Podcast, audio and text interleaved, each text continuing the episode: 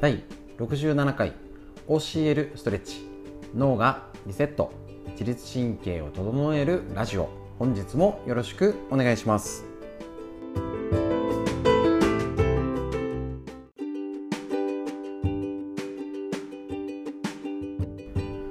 こちら自律神経を整えるラジオは芦沢治療院より月曜日から金曜日まで、えっと、毎日発信しております、えっと、埼玉県本庄市にありますこちらの治療院では月曜日から金曜日まで、えっと、朝のストレッチのライブ配信をえっと、月曜日から金曜日まで毎日やっておりましてその解説として、いろいろだらだらおしゃべりしてたんですけどあのライブ配信しながらラジオを撮っちゃえというね無謀なっていうかねあのやりましてでそれをついでにやったらまたね内臓脂肪とか自律神経とか他の理論も付け足して発信しちゃえということでやっております。なので、えーと、この後に流れるのは、えーと、ストレッチの解説はライブ配信中にもうライブで音源をなんかもう配信しながら撮っちゃっております。あのライブ配信は、えっと、インスタと LINE ライブ YouTube ライブでやっているんですけれどもなかなか見直せないですけれどもラジオってこれやっても15分20分ぐらいだともともとラジオ好きとか流してる方は何回かね聞き直せるだったりポイントだけ聞きたいもできるし、えーと、とても便利ですのでぜひこちら聞いてみてください。他にあの内臓脂肪と自律神経について補足で説明をしておりますのでそちらもどうぞお聞きください。それでは今日もよろしくお願いします。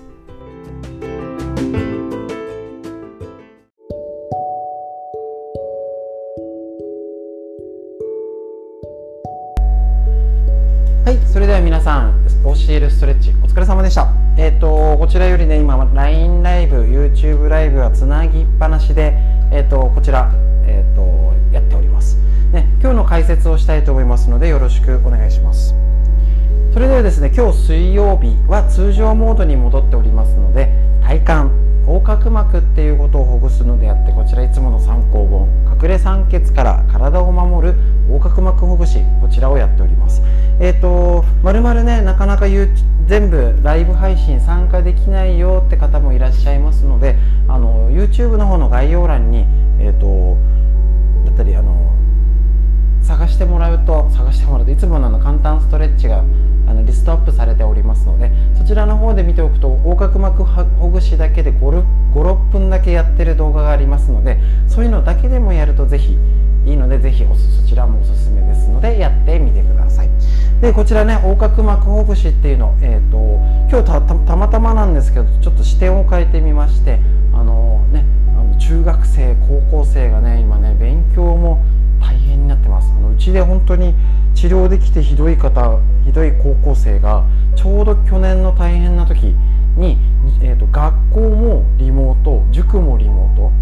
朝から夜9時ぐらいまでパソコンにいて今時のサラリーマンよりデスクワークしてんじゃんっていうぐらいなると結果どうなるの？姿勢が悪くなって。もうねえっとその子男の子だったんですけどもう頭痛までしちゃってっていうぐらい体の影響が出ちゃうんですね。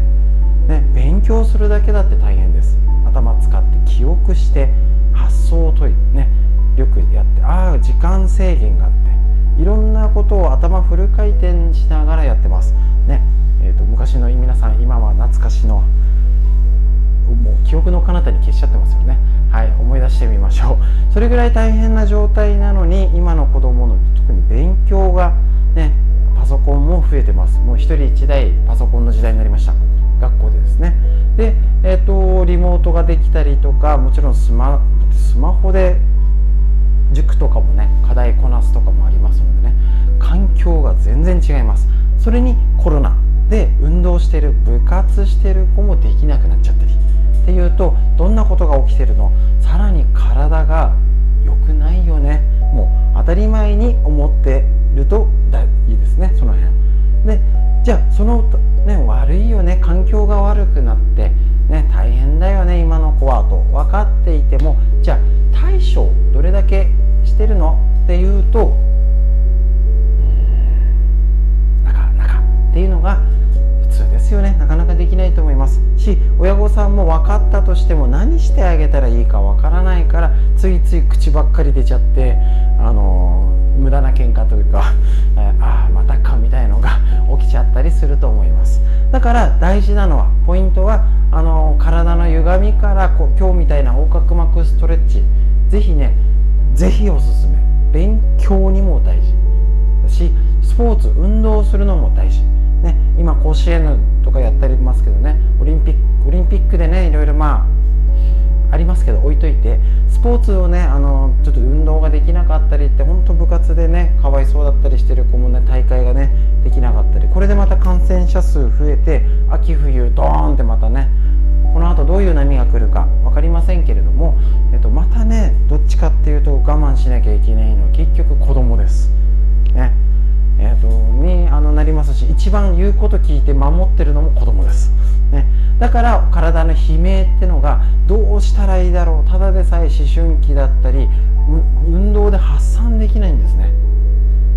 そしたらどうしたらいいのっていうとどうしたらいいのというか子供が選ぶ選択肢はぐずるもしくは性格として荒くなる。か体の異常として出す。これがやりやすいんです子供が。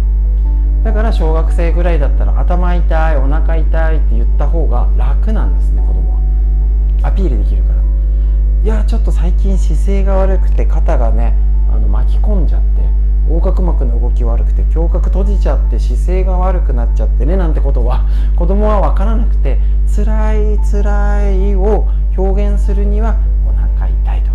だから実際お腹痛いわけじゃないと思うんです。だけど何か表現できない辛さが、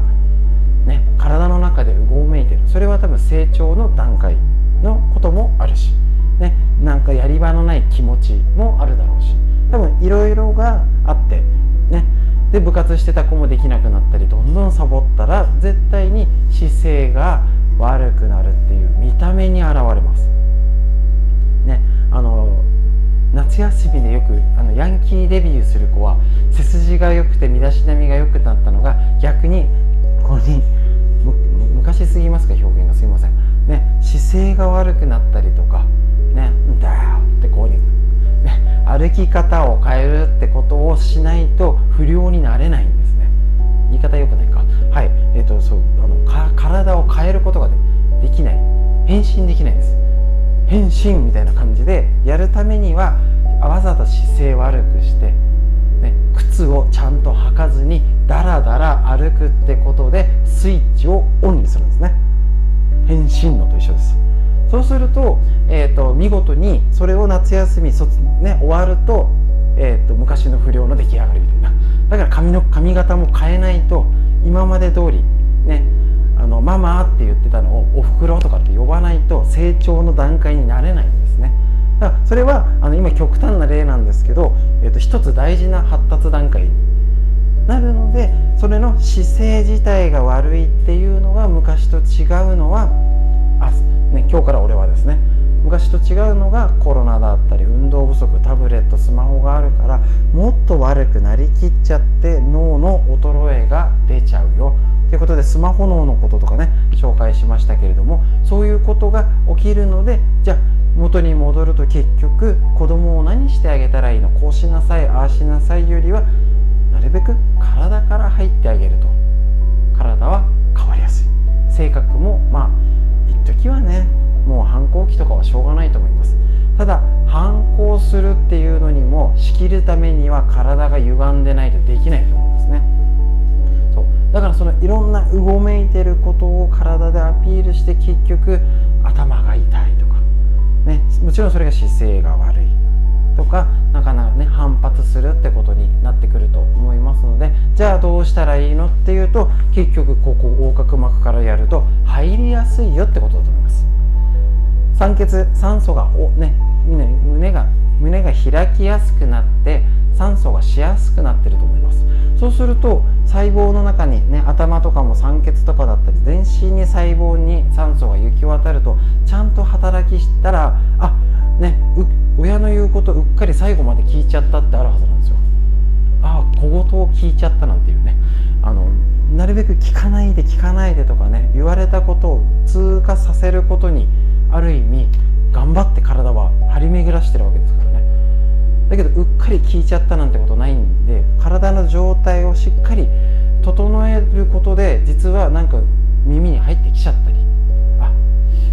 しなきゃだよな。皆さんも心当たりあると思います。歪みがあったり体が異常と認識してなくても不調だったら掃除ができないんです。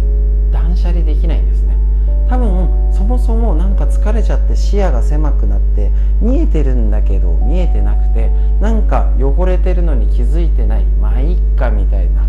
とにもう疲れたから寝ちゃおうってことができると思うんですね。だから体がしっかりして今の状況が分かってたら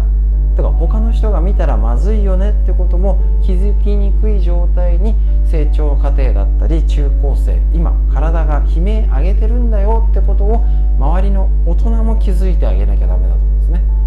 だから、えーと、それをなんかまあ精神面とかなんかそういうので頑張るじゃなくて歪んでない。だから歪みのチェック教えるストレッチもどっちにねねじれてるっていうだけの方が分かりやすいんです。ね、どっちの肩が高いかな背骨の何番ずれてるかないろんな見方があるからそれっちが悪いんじゃなくてどっちが楽ぐらいの方が、ないけどこっちかもみたいなことが自分でも分かる家族が素人でも分かるっていうやり方に落とし込んででさらにそれ自分が体があこれやってみてあ少し楽になったかも。多分そもそもできないと思うんですね教えるストレッチが。できないってことにも気づけてやってみたらガチガチ。でも少し楽になった。ってことを積み重ねていくと良くなるしそれが例えばね不純な動機じゃないですけど美容にいいよとか足細くなるようでもいいと思います。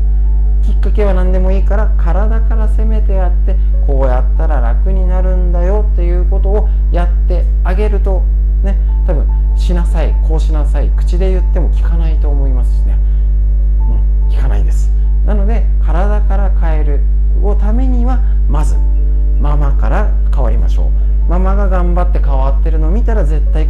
ついてきます。だから今日もひまわりさんの体が今までと違うからきっとついてきたと思います。なのでそうやってそういう共通認識新たなコミュニケーションを親子関係でぜひ気づいてみてください。今だと離れた息子さん娘さんお孫ちゃんとかいると思います。ね思想や信念考え方でなれないし昔前なら同じ釜の飯を食べて何か一緒ってことができたのは今コロナ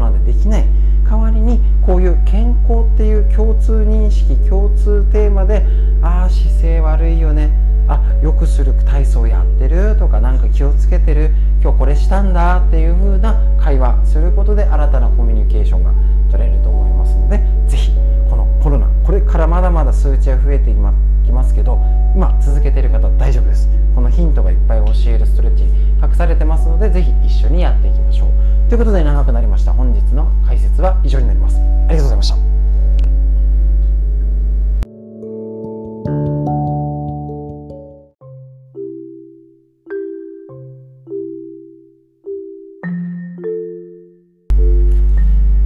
ではこちら図解眠れなくなるほど面白いシリーズの内臓脂肪の話。こちら栗原武先生の日本文芸社より出てるこちらの本を参考に、えっと、読ませていただいて一つ一つ一緒にお勉強したいと思います。でもねこちらねちょっと夏だからあの薄着だからお肉が気になるわじゃなくて病気になる。今日ちょうどねお話しするこちら。是非知っておいてね、車は危ないよね。だけどあ交差点が危ないとかスピード出さなきゃねだいぶ事故減らせるよねっていうことを知っておくための学び今日も一つお勉強して生活を豊か体を元気にしていきましょう。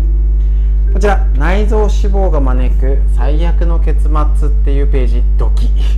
気になる気になる。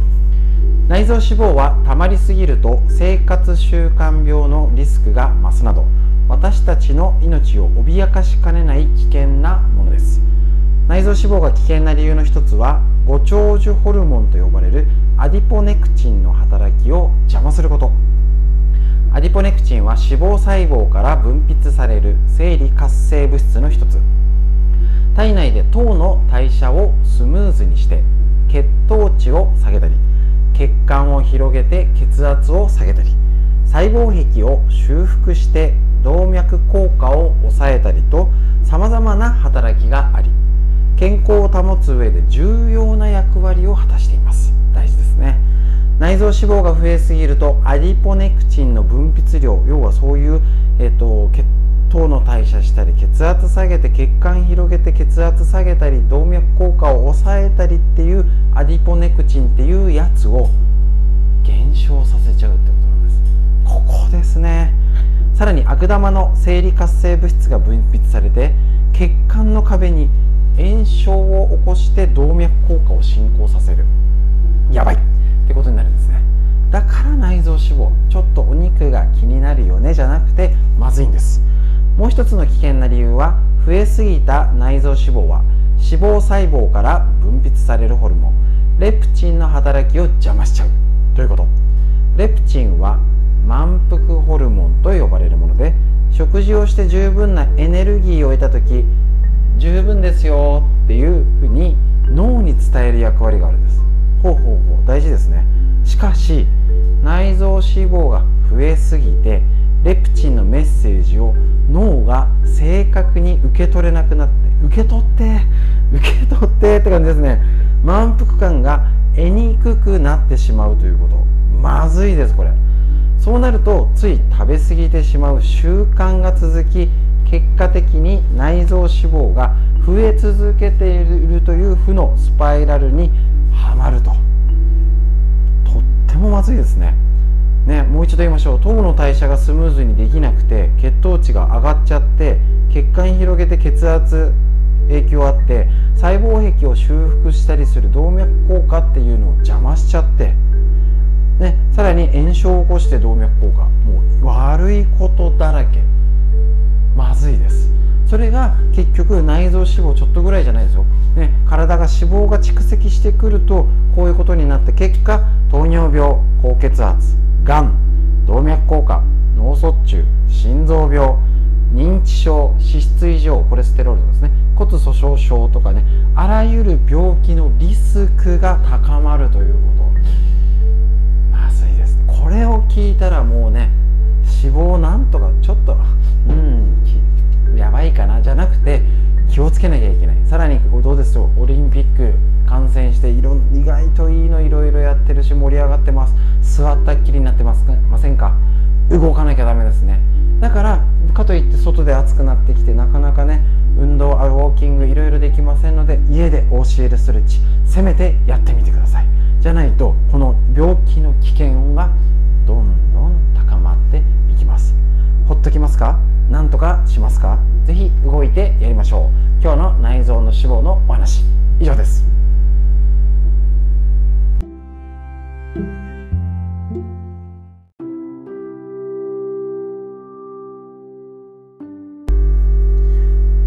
ではこちら最高のパフォーマンスを引き出す自律神経の整え方ということで久手健司先生のメディアクロスパブリッシングよりこちらの、えー、と本から紹介したいと思います。で自律神経とっても大事になります。前回も骨格とかの関係をやりました。結局えーと、体の歪みからアプローチする自律神経の整え方覚えたら楽ですからね。是非やってみましょう。こちら自律神経が乱れていると言われると多くは精神的なストレスのせいと考えがちです。そうまあねストレスで乱れるんじゃんと思いますよね。しかし実際にはよく聞いてください。先に骨格が歪んでいて自律神経のバランスを失っているもしくは失いかけている状態だよってことなんですよね。びっくり、ね、つまりそこに先に骨格の歪みがあってそこに精神的ストレスや環境的ストレス、ね、エアコンとか冷えとかね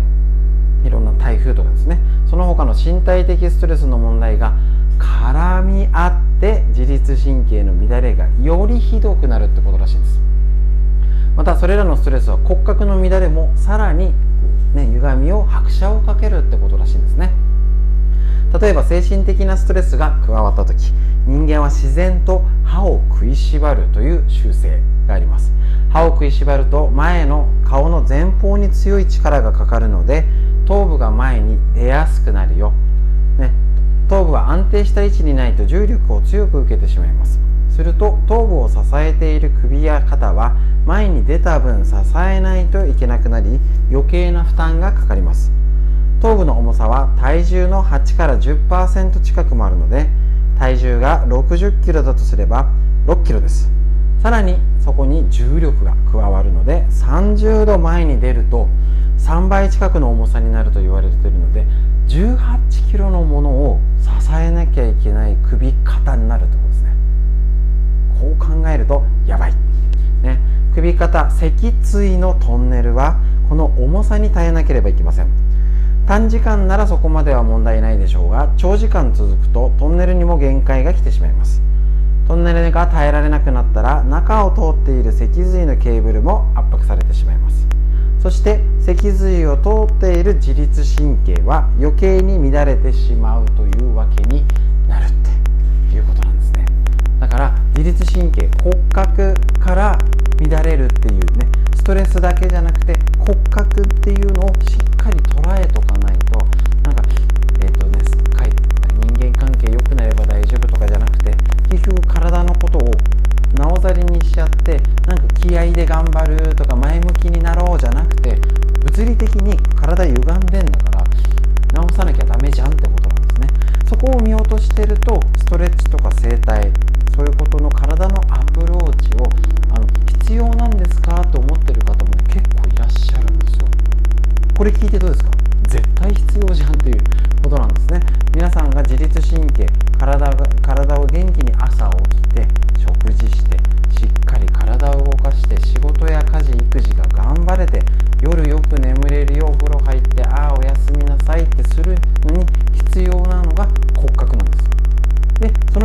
の歪みとかで不調が起きてる。もし不調がないなら OK だけど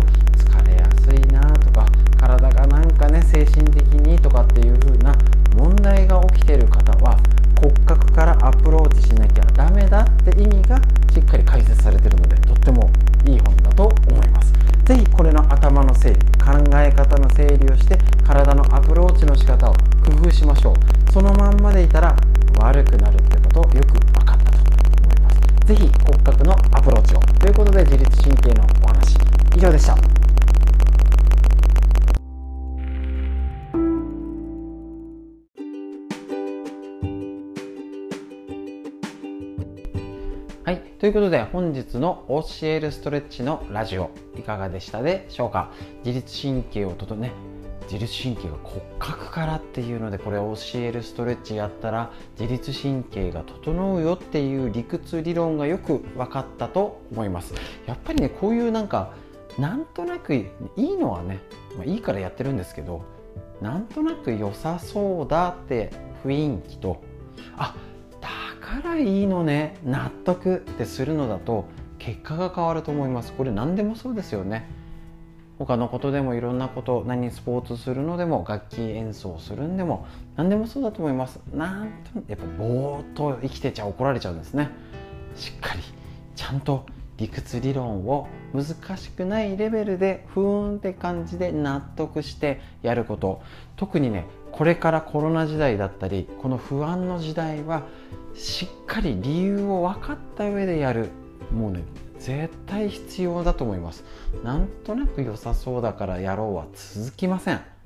だけどちゃんと理屈が分かったらもう続く続けられます。でこれで続けないんだったらしょうがないよねってなっちゃうと思います。ですので続けて一緒に頑張って体を変えたい方一緒にゆっくり進んでいきましょう。ということで本日のラジオ以上になります。ありがとうございました。